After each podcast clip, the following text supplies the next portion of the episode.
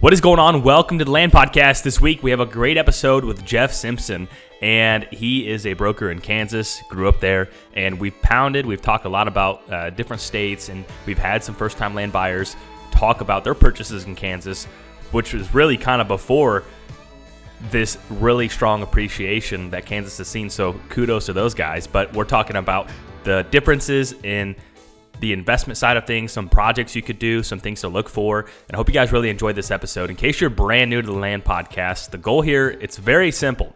It's to help 100 people buy their first farm. There's three ways to be included in that. If you're looking in the state of Illinois, I'm happy to help you out. Uh, number two, if you want to get connected with someone I would consider doing business with, I'm happy to make an introduction. The decision is yours, but a lot of times it's good to have a local expert help you out.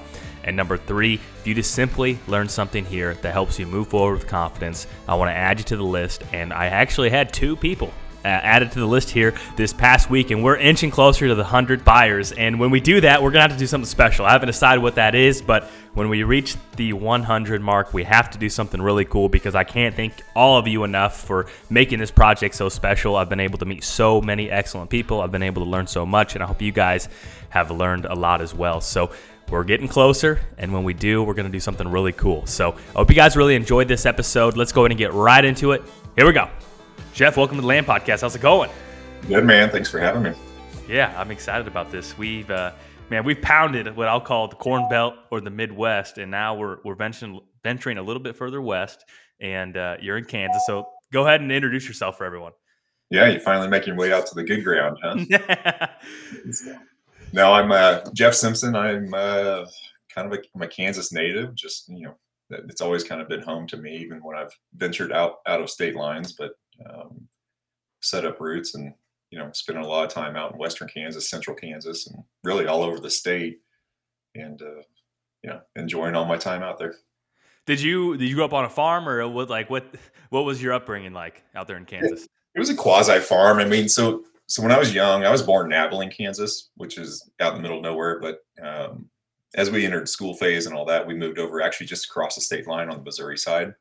Ended up going to high school at Blue Springs, Missouri, which was uh, a great school for sports and academics, and that that worked out well for us. But um, we lived on the outskirts of town. We didn't, you know, we didn't have a lot, but we were always out on uh, neighboring farms and ranches helping them, and it's always been kind of part of the lifestyle.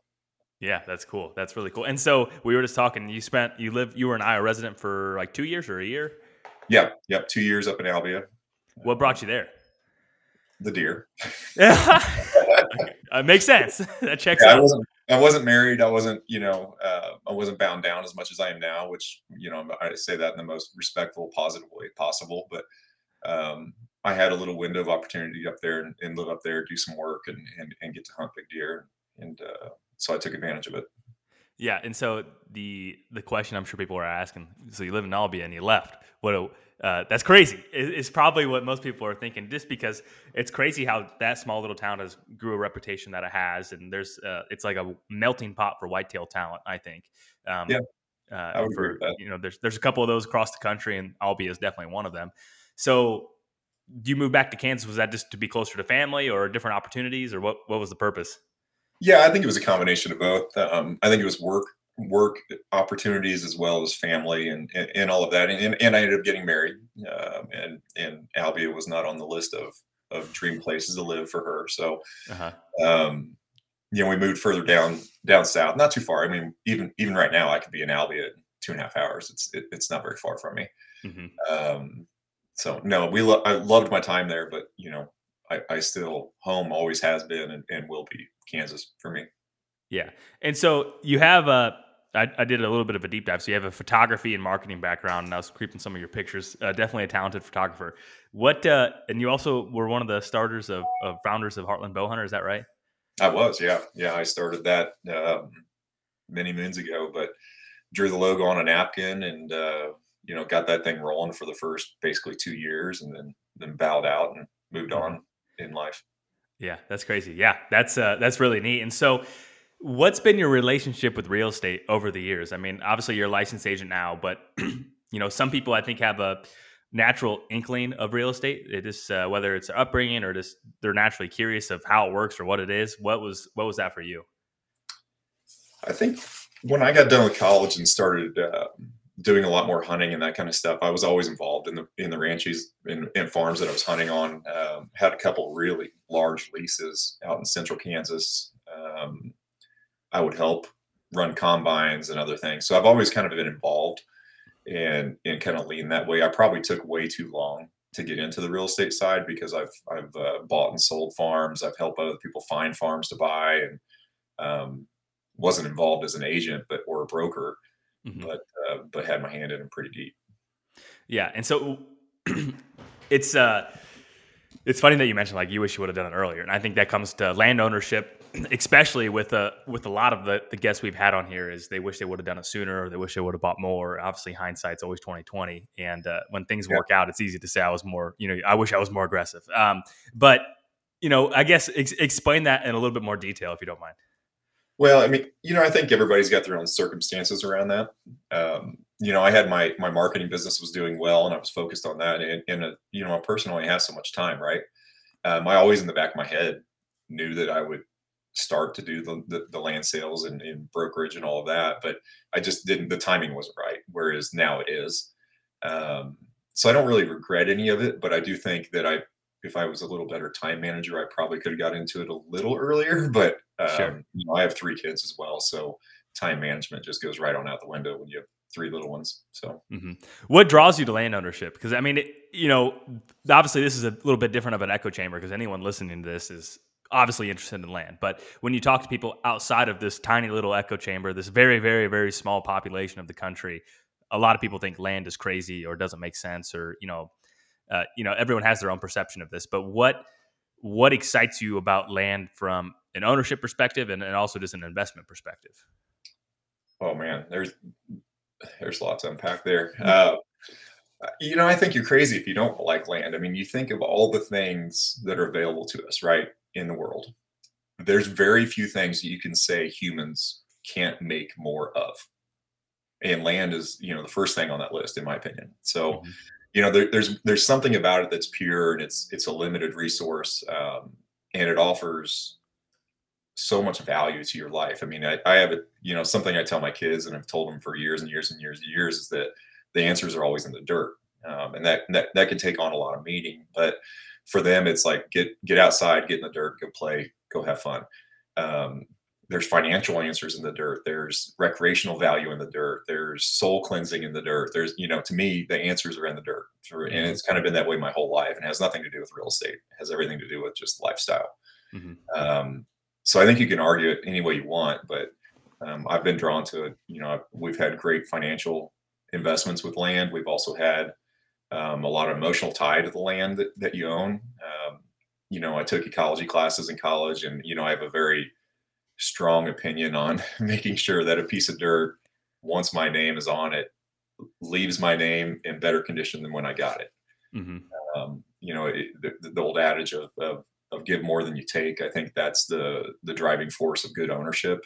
Um, landowners that can do that, um, stewards of the land that can do that, even people that lease that can do that. And I think if you're giving more than you take, then um, you're on the right path. Mm-hmm. What uh, what do you think some landowners may fall short on? because obviously you have a, an academic background in that. So like, what what's a common mistake that maybe is a it's just basically a myth when it comes to land of taking care of it. So whether that's and I know there's a lot of opinions when it comes to different types of farming practices and everything else, but what's what's one that you can you know stand on and say, hey, I, I think we should all take a harder look at doing this type of farming practice or this type of land management that you think could be better. Well, you know, the buzzword right now is regenerative farming, right?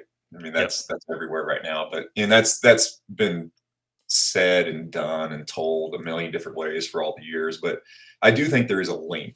Um, there, I think there's a link of you know one of the things we're experiencing in Kansas right now is our native quail populations coming back really strong. Um, but it's really coming back in areas where people have taken certain amount of acreage out of crop production and put it back into hay production. And there's a lot less spraying going on in those areas. And I don't know for sure. I'm not a scientist, I'm not a biologist, but I got to think there's some relation of how much spray and chemical we're putting down that to to those birds surviving and thriving. Um, you know, and this same thing goes with turkey. Same thing goes with whitetail. I mean, when we when we spray stuff on on alfalfa to kill weevils, and it's a, a drop rate of one ounce per acre, that's some pretty nasty stuff, right? Um, I can't imagine ingesting that, you know, because then you see deer out in that same field that night after it's been sprayed, eating on it. Mm-hmm. Um, you, you, know, there's there's things like that that I'm very uh, conscious of that I that I hope others are as well. And if we can limit that a little bit, that would be that'd be great. I mean, I understand that there's farming and we're trying to produce as much, uh, as many cuts and volume and as we can based off of our our needs there. But if we can at least be paying attention to it and getting a little bit better, you know, if we can take one step, you know, we have to take 10 steps at a time, just take one step at a time. Mm-hmm. You know, mm-hmm. I think that's a, a, good policy for all landowners and ranch managers to, to try to implement. Mm-hmm. Yeah, it seems like there's a, quite a quite a bit of an undercurrent of people looking at farming practices and, and thinking outside the box. And I know that maybe that just might be a product of the people I talk with too, but I have found that to be really refreshing and, and interesting too. Of just looking at things differently and how can we improve and, and looking at a holistic approach of all the impact we really do have on the landscape yeah. we all live on. I mean, it's a, yeah. we're all playing we make, a lot of, we make a lot of decisions, right? I mean, those, the, each one of those decisions, if we can dissect them and try to try to keep things in a bigger picture, I think it, it benefits all of us. Yeah, absolutely. So Kansas is kind of unique to me because, you know, and it's probably because I haven't dove into it much, but you look at the state of Kansas, right? And you go from east to west. It's it shouldn't be. It shouldn't be one state. It's crazy. It's like two. The, you know, there's like three distinct or maybe two distinct types of. And you tell me, like Kansas is a very interesting state to me. So I just want to hear about what do you like about Kansas and and what do you what do you think is unique about Kansas? Because you obviously, I love, I love all of it. You know, uh-huh. I think we have, we have such a great state. I mean, we have the Gyp Hills, we have the Flint Hills, we have up along Tuttle Creek, we have some great hills up there, and then we have the flat grounds, the crop ground, the stuff you see driving down I 70 is probably the most unflattering of the entire state.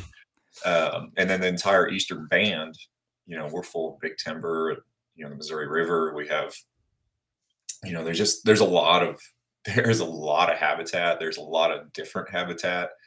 Um, there's arid, there's very wet, there's everything in between. And, uh, you know, it just, it offers a lot it, it's it's, a, it's certainly the gateway to the West. You know, I think once you get oh maybe an hour and a half outside of Kansas City to the west, you you physically see all of it change. You see the warm season native grasses, you see the the rolling dirty pastures, the the cedars, and I think that's what people think of a lot when they think of Kansas. Mm-hmm. Um, and then you get out further and you start to see the pivots and you see the the large ag fields. And if you go south, you see the the sandy you know a lot more sandy terrain and, and cactus and you know raising cotton and red dirt you know everybody thinks red dirt's oklahoma and texas we have lots of red dirt in kansas um, if you've never seen the Gyp Hills outside of uh, Medicine Lodge and in Barber County and all that, it's if someone dropped you there, you would not think you were in Kansas.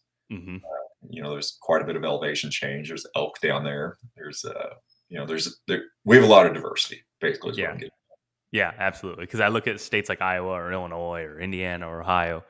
I mean, it's pretty much, you know. Yeah, it is what it is, right? Yeah, there's not there's there's not elk, there's not mule deer, there's not a bunch of upland birds, and that's kind of interesting about Kansas is there's so much to offer, and yeah. antelope too. Yeah, yeah, and so the the list is pretty long, but I think a lot of people that listen to this are more whitetail centric, and so I, I guess I, you know, I look at that and I think you know, th- this is just a perception of most people of you should hunt on, you know, the draws, the creeks, the creek systems. Like that's where you're going to find the most success in Kansas. And when it's yeah. so diverse, I have to imagine that may be a fallacy. To, to, an extent, it is. I mean, I think it's just like everywhere else. Uh, water's king. Um, there is no life without water. Uh, you know, so I think you know that's that's probably the first lesson people need to know when they look at land is there's no life without water. Make sure mm-hmm. you have enough water, make it easy on them and you'll have more life on your land. Mm-hmm. Um, so that aside, um, I think a lot of people hunt this state incorrectly. Um, a lot of people get down in the draws and they want to be at the head where they all meet, and then they get winded by everything in the county. Mm-hmm.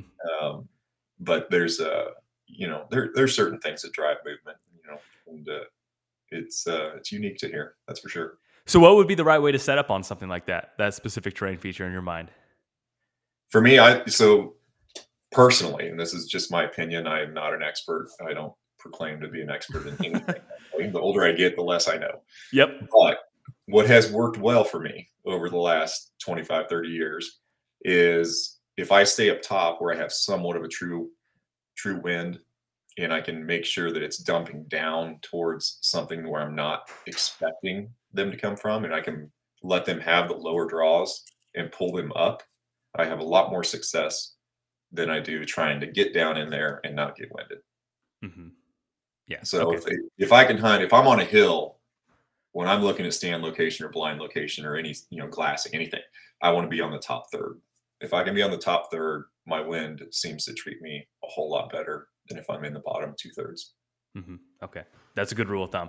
Now, something that I also I find interesting with Kansas is, you know, I think a lot of people are used to different type of rental rates, CRP rates, and and I'm yes. jumping around looking at some listings, and I'm like, it's not much, man. Like for some parts of the state. yeah, it's you know like thirty bucks, forty bucks, and I'm like, that's all they can raise off that thing, you know, and, and still make money. Uh, so as because I think a lot of people look at you know there's a there's different types of buyers obviously across the board but a lot of guys they want to buy something and have some sort of cash flow or some sort of income off a parcel. When you're looking at a piece in kansas it's it's pretty low. So uh, i'm it's calling you and i'm just saying hey jeff um, i'm looking at this budget and you know it can be whatever 50% tillable 50% non-income let's just say or crp whatever. How do you explain to them or how, how, like what's the hurdle there mentally of like yeah it's not going to crank out as much income as xyz state but and this is what you say it, it's mostly you guys in illinois but um, fair enough. Fair enough. um, yeah i mean the dirt's not black here so you know you're not going to get that you know in the yields and the you know it's just it's just not the same. You're, you're mm-hmm. apples and oranges but the the over to overcome that that conversation is that yes we have low rent rates. I mean there's cash rents out there all over the place that are for $25 an acre. Now, we do have more acreage, significantly more acreage in some of those. Mm-hmm. Um, so there is an offset there.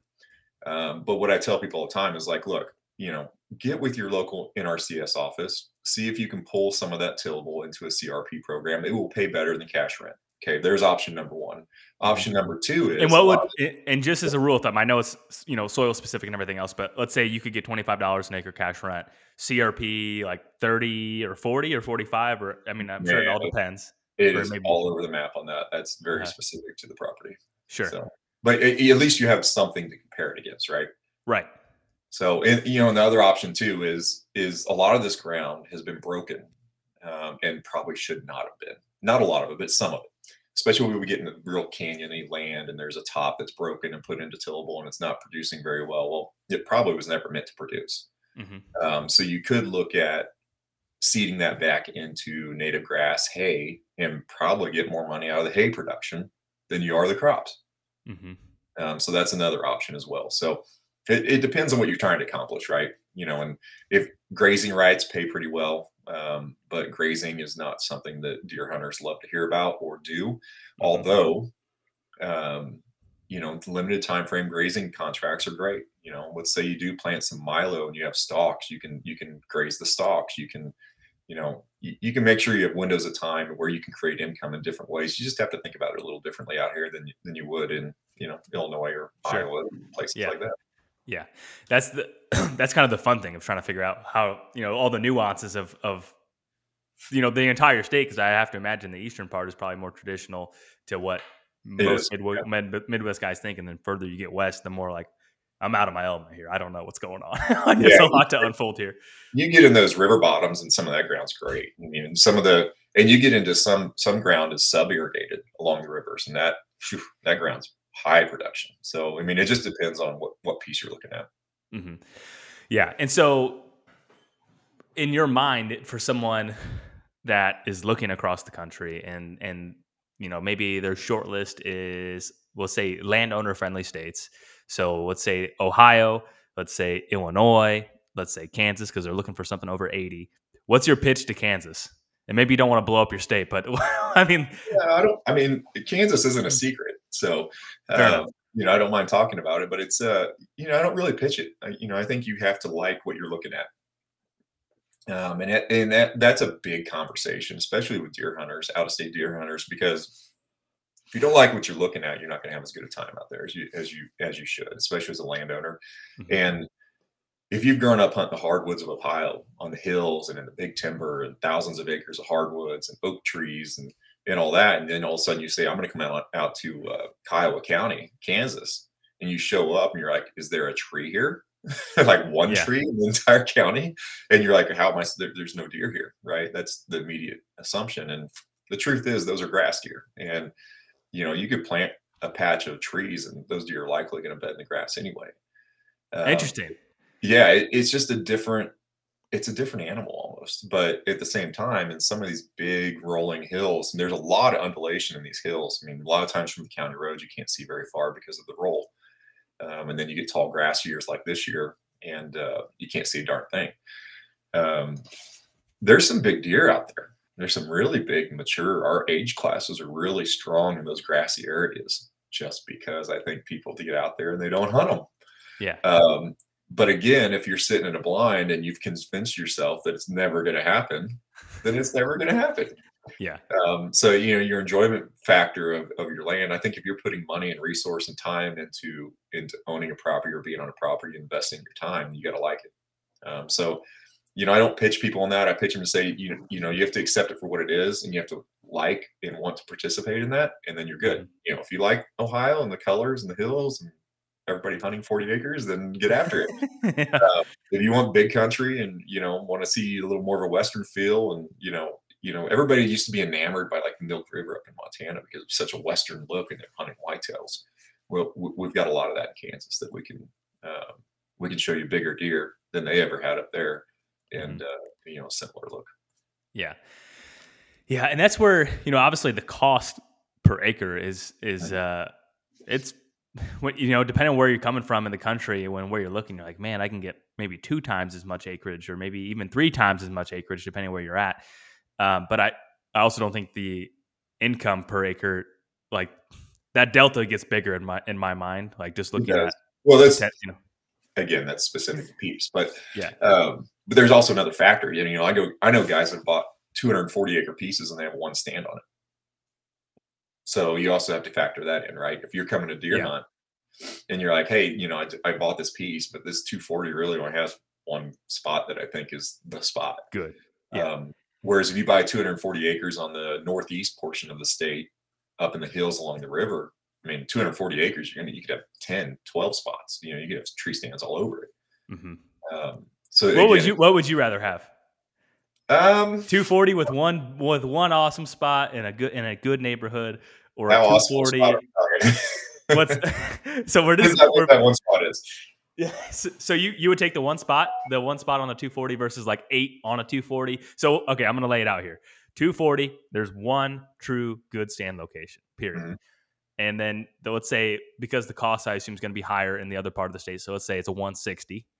Mm-hmm. and mm-hmm. you have six or seven good spots, and the age class there is average to good, and then the age class on the 240 with one spot, we'll say is like a a great, like teetering to excellent, but that's a no brainer for me. I take the one spot. Really? All day long. Yeah. I've just I've seen it too many times. I mean, if you're in a good neighborhood that isn't getting a lot of pressure and the age class is there, so you know, a, a, good friend of mine up in, in Manhattan, his name's Jim Bath. The guy's killed more big deer than any of us combined. But his favorite thing to say is you can't kill them if they're not there. You know, it's yeah, yeah. Yeah, it doesn't matter. You you can own ten thousand acres and have twenty thousand stands, but if there's not a two hundred inch deer on it, you're not going to kill two hundred inch deer. Yeah, you can have one stand on ten acres, and if there's a two hundred inch deer on it, you, you might get them. Yeah, you have a chance. So yeah. you know, to me, it's it's all about age class, neighborhood pressure. Um, mm-hmm. I like hunting unpressured deer. It's a lot different experience than hunting deer that get harassed. And is that just because it's more fun? They're more predictable. I mean, or is it or be- just in general they're more active, right? Mm-hmm. You, you, see them more. They're they're doing deer things more in in, in times that we can be out there, right? Mm-hmm. Uh, deer are always going to do the thing, but you know, is it going to be 3 a.m. or is it going to be when right. the sun is still up?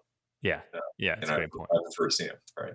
Right. I think we all do. And that's the, yeah, that's the, that's what we're all trying to figure out. so yeah, is a, yeah, a place to go do that. Cause I think, uh, I mean, that's ultimately when people that buy ground is because they want a good experience. They want to have good hunting memories, and and that's different for everyone. You know, I yeah. think there's a whole spectrum of that. But at the end of the day, and, and for us, it's not unique to just deer either, right? You know, I I I have a he's under my desk right now, but I have a Brittany. You know, I love mm-hmm. chasing quail pheasant. Absolutely love it. That was my first love as a hunter.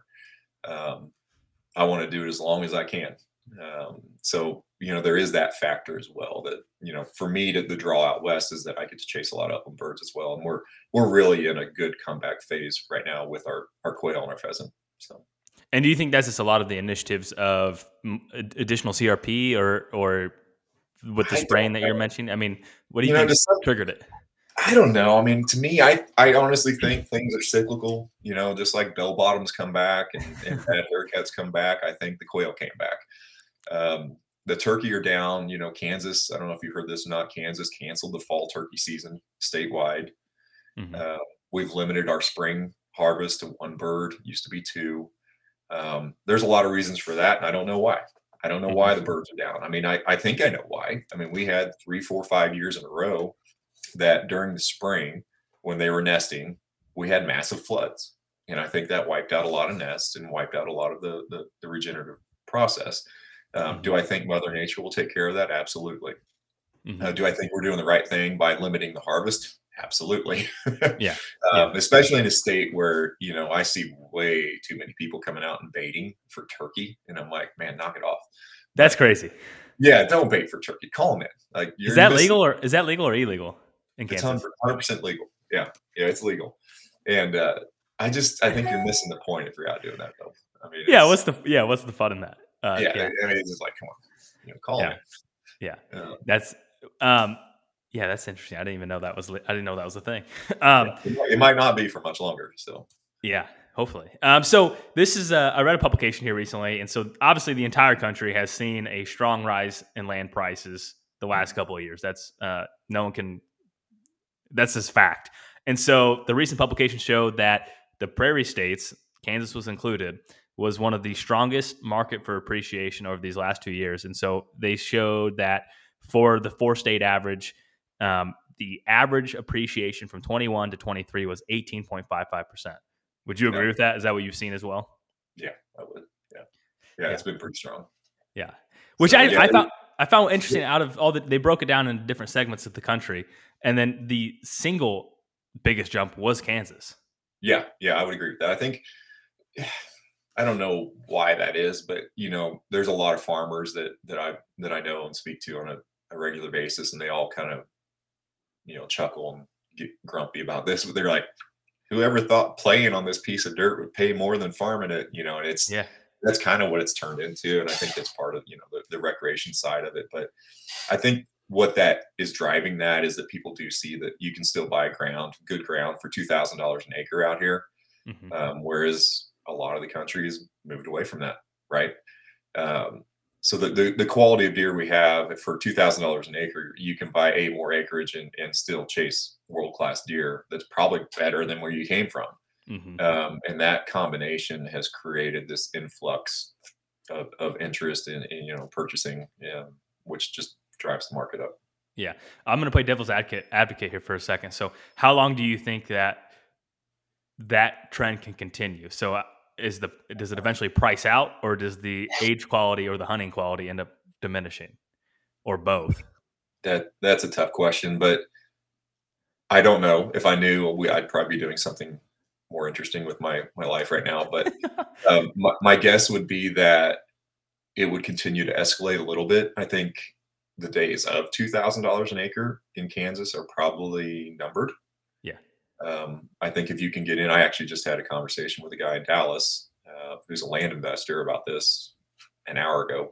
That if you can buy something that's a, a high end property um, and it's got a one in front of it or a low two in front of it when you're buying it per acre, then you need to buy it right now. Mm-hmm. Uh, if if uh, if you wait, there's going to be a, a loss taken from the opportunity cost. Correct. Yeah. yeah. yeah. Yeah, and that's where there's always this uh, it's a conundrum to investing or speculating or whatever it is. It's like, okay, so you guys seen the fastest appreciation in the entire country in the last mm-hmm. two years. So does that trend continue? Does it, or is that the one that's going to see the biggest dip? and, and and how to you know explain this. Like, let's go to um, on Twitter. There's all these posts right now that I'm seeing about people that bought. This is very specific and kind of off the tangent, but um, in, in San Francisco, people bought, let's say, a townhouse for three million dollars uh, a Mm-hmm. year ago, and now it's showing all these different losses of people selling at, at a major loss. Now, obviously, there's a lot to that, and San Francisco's a mess and everything else. But Yeah, I have a hard time comparing Kansas and San Francisco. yeah, but I'm just saying, like, okay, that was Yeah. one of the fastest appreciating markets for the housing, and it's also one of the first ones to really see a pound. Yeah, So- I, I do think housing is far more regulated, and, and you know, uh, the the lifeblood of housing in residential is far more tied to interest rates than land. Mhm. Um, we see a lot of cash buyers. We see a lot of 1031. We see a lot of um, investment groups, um, and, and people are that, that have different income levels than than the guy taking a loan um to buy a house. Yeah. So you know, I think I think your your demographic is so much different that that's hard to compare. Um, anything that's urban or rural, uh, you know, versus rural is, is is pretty much apples and oranges in my mind. But um, I think if you look at counties that are getting big influxes of out of state buyers, um, that could tell you a little bit of information. I think is interesting. I also look at you know, right now when we see this big influx in prices, the ones that are going to maintain and, and keep that and, and continue to grow are going to be the, the good properties. Mhm. So, um, one of the things I've always done in the years past is I look for the overgrazed piece of crap property that that looks terrible, doesn't show well, not too many people are interested in it, and I say, is there water? And what is it lacking? You know, basically do an ecology study on it to say how's our soil, you know, how's our native grass population, what's our pollinator situation, um, how many invasive trees or weeds are in here, uh, what can we do to clean this up, and if we do, what does this property look like then? Um, and that's kind of my barometer when I look at these properties. I know there's deer on it. Um, do I want to see big deer on every property I buy? Absolutely. Do I have to? No. okay, Um, I want to see how I can take it from A to B and how big of a gap from A to B is there, hmm um, and how much effort and money will it take to get it there. In that Yeah. rough example, how many years do you think it takes to to? It's obviously size dependent and everything else, but this is like a rule of thumb. Obviously, it takes a couple of years usually to establish native grasses, and is that Yeah. kind of the timeline you have to look at? Yeah, but you got to understand that all this soil out here has seed that is a hundred times older than any of us sitting in it. hmm Um, the one factor it's going to come down to is rain. You know, it's it, you know the restoration of a property has nothing to do with what you plant; it has everything to do with what if it rains or not. Yeah, that's that's something I'm not even. Yeah, that's not really what I'm used to here. Yeah, the dude, seed yeah, bank is there. The seed bank is there. the West. Yeah, yeah, the seed bank is already there. yeah, the seed bank's out there. There's been years and years and years of seeds out there. Um, strip disking is a, a really common practice that I use. Um, it's just simply running a disc. You know, you don't want to run too deep and everything else, and you're going to stir up some weeds that you don't want to stir up also. But um, if you can control that and, and- work with that, there's a lot of seeds sitting in the soil, but we have to get timely rain. And if you can work your dirt and do things around rain that you see forecasted and, and- coming in, and hopefully it does hit, Mhm. um, you can do a lot of stuff pretty quick. But to, to answer your question, I think two years minimum if you get rain. Um, if you're lucky, you could get it a little quicker than that. I have a 660 acre piece right now that I'm uh, been restoring for two years in Barber County. That's man, it went from the grass was half an inch. I Uh-huh. mean, it was dirt for 660 acres. It's insane. I mean, it was overgrazed, abused. Took 25 loads of trash out of the place, old barbed wire. I mean, it was just a mess. Mhm. And uh, you go in there now, and you know the grass is up to my waist, and you know everything is starting to come together and look really good. There's a lot of quail in there. There's a lot of deer in there. There's turkey in there. Um, but the one thing that place had going for it was it had live water. And uh, even on drought years, it still has live water. And you know, if you've got that, you've got a lifeline to make a property pretty good. hmm And so, is there when you restore something like that? Is there EQIP money or NRCS money to do that, or is that just simply you doing that? Because Yeah, because like CRP, obviously you need cropping history. So if it was this overgrazed pasture, there's really not that opportunity, correct? There's not, yeah, no, but you can, you can, you know, what a lot of people don't know is you can fertilize native grasses. You know, if you can time that with rain, you can really give them a, a bump. Mhm. Um, if you're trying to re- restore and regenerate, that really helps a lot. Um, but the NRCS stuff, so so Kansas has has a deal where we can buy, you know, sandhill plum thickets, uh, American plum, you know, different habitat enhancing plants that are approved through the state that are native, and we can buy them at a discounted rate. Um, mm-hmm. they're, they're, really cheap, and we can buy a bunch of them. Um, so I, I, always look into that and say, what what can I plant? How I can get you know plum thickets out here are, are money, right? That's protection. We have a lot of hawks. I think nationwide. I think some of our quail and upland problem is the amount of hawks we have. Um, so those plum thickets are, are pretty important to keep the hawks from dive bombing your quail and your pheasant. Um, and they produce fruit and, and everything else. So it's just a great plant to have. Um, you can buy willow stalks and plant them along the waterways. You can, you know, you can create cover and, and habitat that would not have been there otherwise without a whole lot of effort. Sure. Um, get a bunch of kids and family members get out there. Everybody get their gunny sack of stuff and yep. start drilling a hole and planting. Move on to the next. Like, see how many you can get in in a weekend. Yeah. Um, you know, and that's great time spent in the land. You know. Yeah, it's really cool, and I, it has to be extremely rewarding to see that piece go from where it was to where it's at today, and, and where it will be for in the future uh, yeah, based off the work you did. I don't think there's anything better. I think that's a, a great investment of time and energy. Yeah, yeah, definitely. Um, so I guess with with the what's this called the the bull run of Kansas the last two years, oh you think yeah. that that it's just obviously it can't continue at the trajectory. I, my opinion is that it can't continue at that same trajectory. Do you think it levels out? Do you think it still continues to rise with the rest of the country? Do you think you know Kansas it just got caught up because it was underpriced during this period, and people are like looking at all these different states and like, well, you know, no, I think it's a good place to invest. Not necessarily. I think it could be tied back to inventory as well, right? Um, you know, it has to be to, in order to buy it, it has to be available, right? and people overlook that, right? There, there's a lot of ranches like right now that I'm talking about that have not been available for a hundred years. It's crazy, but they're but they're aging out. Mm-hmm. You know, and I think part of what we're seeing in Kansas is just that: is that there's people aging out, and some of this stuff's becoming available that you could have never, ever, ever got your hands on in the last hundred years. Mm-hmm. So there, there is a factor of that that that plays into this as well. So I. I just think inventory is the availability of some of the inventory has gone up in certain places, and that's driven some of that uh, stat as well. Mm-hmm. And so you, you I kind of, I, I can guess what you're going to say with some of this, but let's say someone is getting ready to buy their first farm, whether they're a Kansas resident or maybe they're looking to buy in Iowa, Illinois, Wisconsin, Ohio, Pennsylvania, Michigan, wherever. What's some of the pieces of advice you would give someone to buy their first farm? I mean, what's the Jeff Simpson checklist? Oh man, um, I guess I'd want to know why you want to buy it. You know, what are your goals for for land ownership? And if it's you know if it's deer or whatever, that's great. If it's recreational, but you know you got to understand that you got to have food, water, cover. Um, you know, and and I think knowing that how do I word this? Knowing that you've got to put work in to develop one of them, right? Most of the people that are buying their first one aren't buying a premium branch. It's already done and completed. Yep. Um, I think that's accurate. So when you're looking at your first one, you're going to have something that's deficient on that first piece of property that you buy. So is it going to be water? Is it hopefully not water? Is it going to be water? Is it going to be food? Is it going to be cover? And know that it's going to take resource. So if you know, don't max your budget out on just buying the dirt because you're going to need some money to either hire dozers or use a skid steer in there or plant or, or you know, just there's things that need to be done to mm-hmm. make it what you think it needs to be.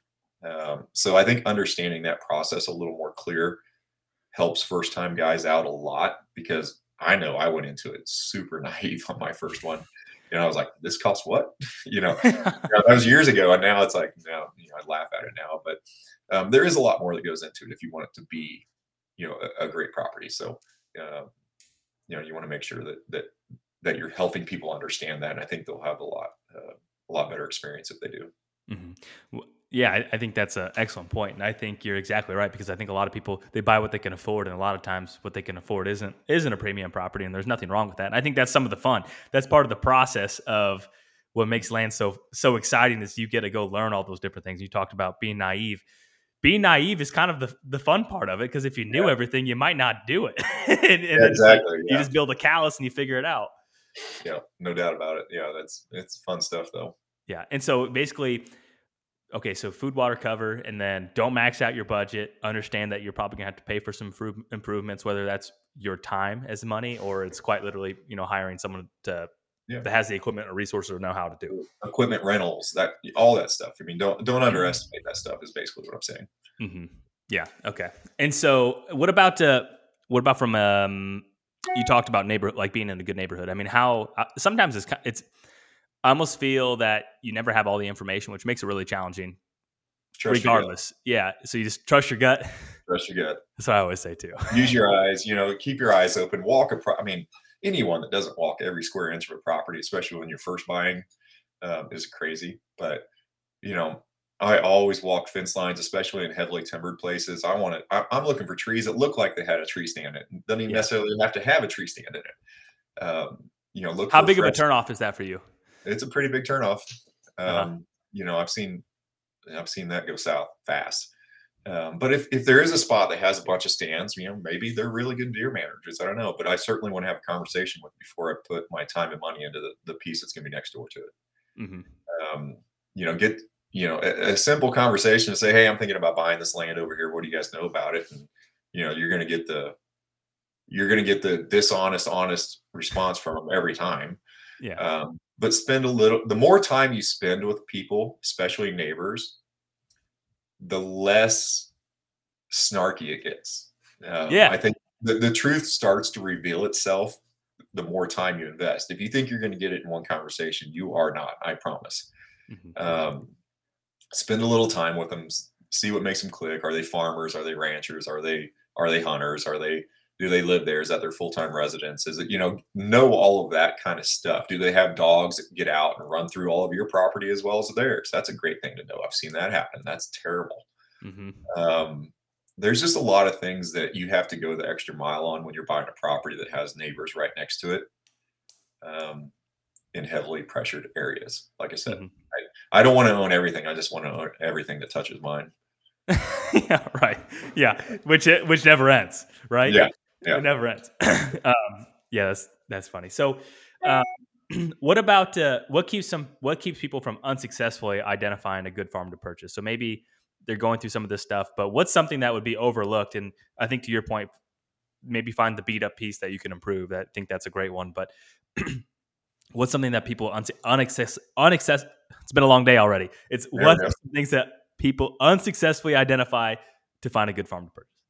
Uh, oh man, it could, that, that list could be forever. I mean, I, some of the things I've seen overlooked um, too often would be perimeter fencing. Um, if I'm next to a cattle ranch and they've got bad perimeter fencing somewhere, I want to know about it. Um, if I'm next to a cattle ranch and the neighbors to the other side, I always want to talk to them and say, "Hey, is this guy's cows all are his cows always out?" Yeah. um, you know, I had that that that problem on a property a year ago to where we planted like 60 acres of uh, of food plots, and the neighbor's cows got in there. Before we knew it, there was a hundred head in there, and it was gone. Oh my god! You know, you, you can't replace that. I mean, it, the, I'm sorry, it only goes so far. It's the same thing I tell my kids. It's like, you know, I'm sorry, it doesn't fix much, Uh huh. and uh, you know that food's gone for the whole winter. That food, you know, a lot of effort, time, money went into that, and then Mhm. you know, it's like, man, that stinks. So um, the other thing is water gaps. Um, a lot of people don't pay attention to water gaps when it comes to fencing. Um, if you are next to cows or, or anything else that can get out, so the water gaps where the creeks would cross your property and go to the next one. A lot of those times, the, that fencing needs to be loose and allow debris to flow through when it floods and rains. Um, but if debris can get through there, a lot of times cows can get there too.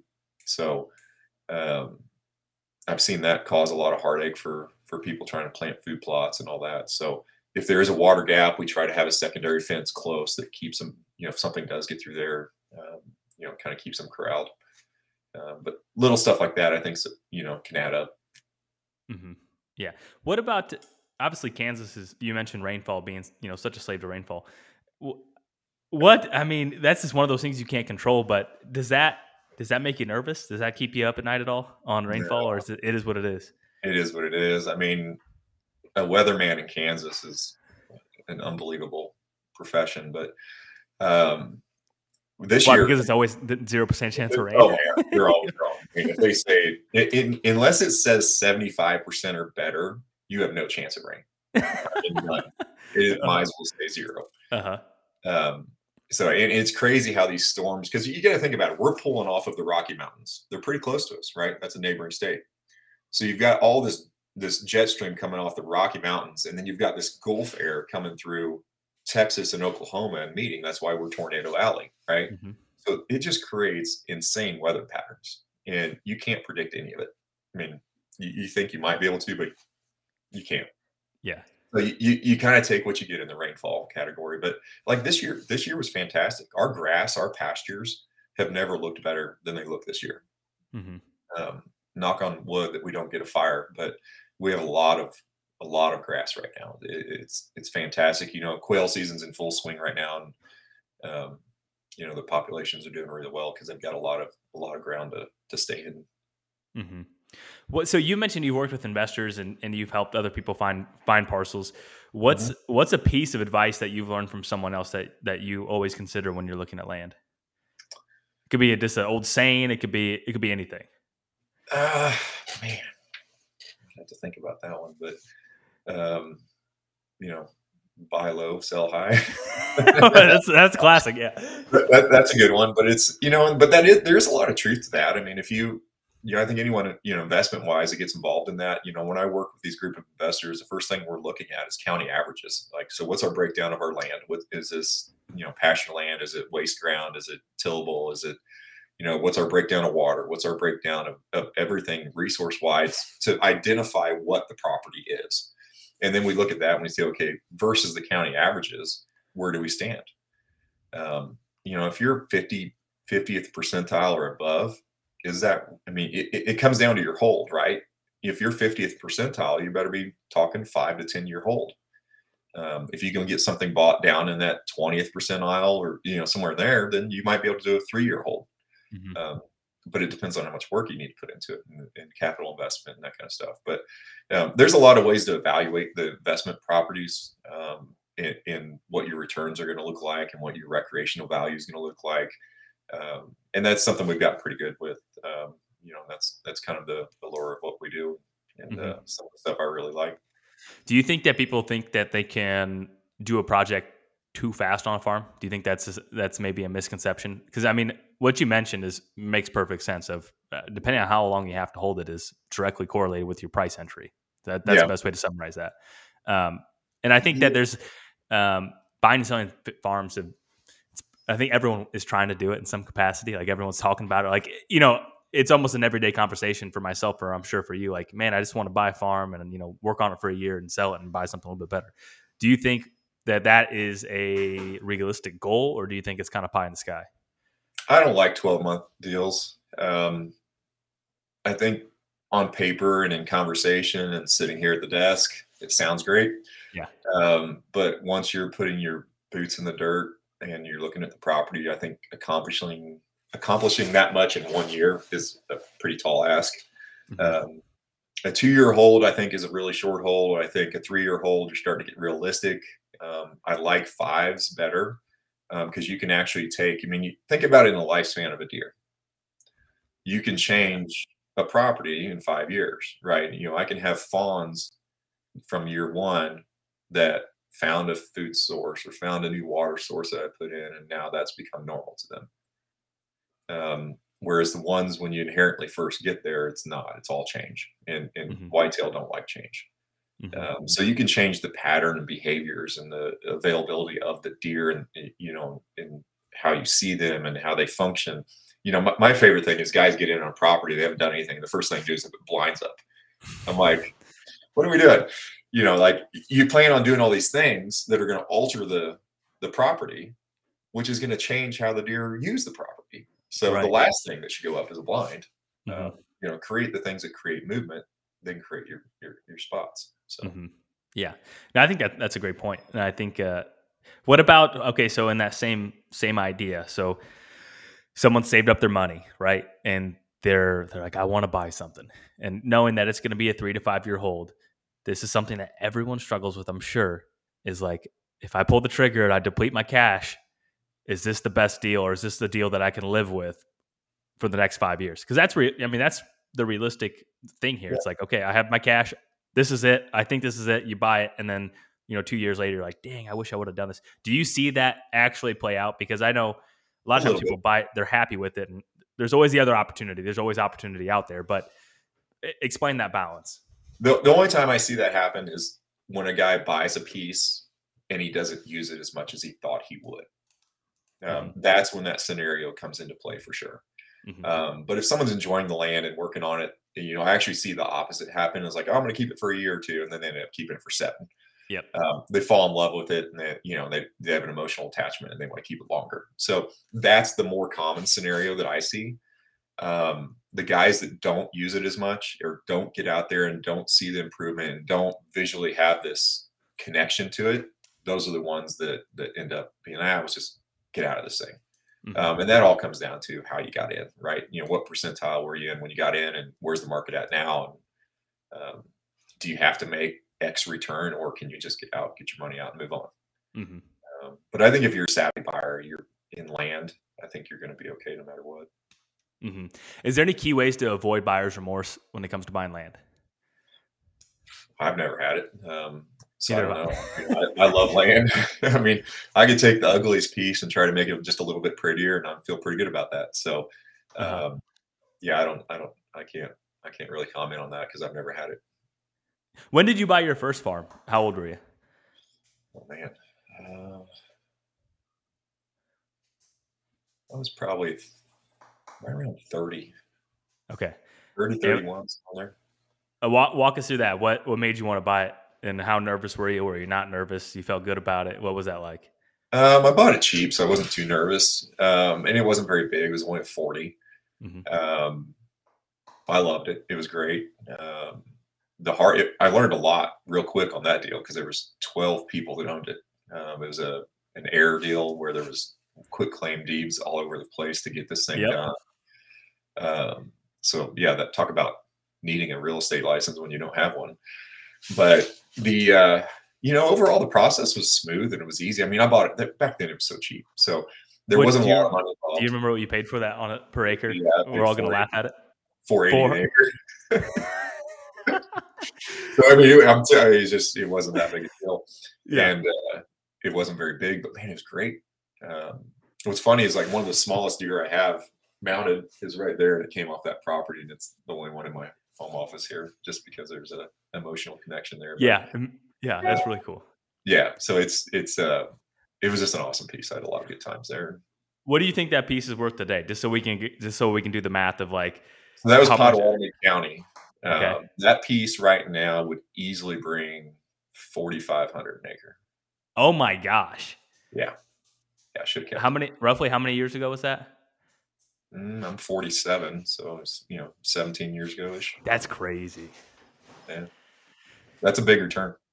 Yeah, that's a monster return. Which because uh, that's it's just funny. Like you hear those stories, like the further west you get, like you know mm-hmm. that conversation right there was the 90s in Iowa, or like the very early 90s, maybe yeah. the 2000s, wherever. But so I guess that kind of lines up, but not not quite exactly. Well, I mean, I I've got a landowner right now that I'm working with that bought his ground eight years ago for 800 an acre. Wow. And he's getting ready to sell for 2,300 an acre. Uh huh. I mean, that's pretty good return in eight years. That's excellent. That's crazy. Yeah. And so, the, I mean, this the question is like, well, you know, is, is obviously to find that price entry now, I'm going to say is impossible or not quite impossible, but you might as well have a, a horseshoe. But do you think that type of of return is realistic for the future of Kansas? Because I feel like a lot of a lot of markets have matured in my mind. That's the best way I can describe it. Is like I just feel that some markets mature faster. Yeah, yeah it just depends on how you know. I say it's a lot, but it depends on how you define maturing. Because I still think, I mean, everybody overlooks it. I still think it's an inventory thing. I still think it's you know in mm-hmm. in communities that are ranching communities, they're not in the business of selling ground. Mm-hmm. They're in the business, you know, because buying and holding forever. Yeah, further out west, these are legacy ranches that have been in the same family for over 100 years. And, and what's causing it is this next generation isn't there. Mm-hmm. You know, they've moved on, they're not ranching. So now some of that ground's coming for sale. Mm-hmm. That's the only difference. Interesting. Um, and I think that's what drives a lot of this, you know. And so a lot of these costs, I mean, I see cost bases of $100 an acre on some of these places. It's crazy. Yeah. I mean, they have massive capital gain issues um, in, in a lot of these places. But you know, when they age out and they hit that point of needing money, or God forbid, some medical reason, you know, requires a family to need money and they sell, that that that's why you're seeing this. I don't think it has anything to do with uh, what the rest of the country is doing. Okay, but I think it has to do with that. That makes sense. Yeah, yeah. Because these are huge farming and, and ranching communities. Um, that they don't exist because of buying and selling ground. Um, mm-hmm. they, they buy ground and they hold ground forever. Yeah. So.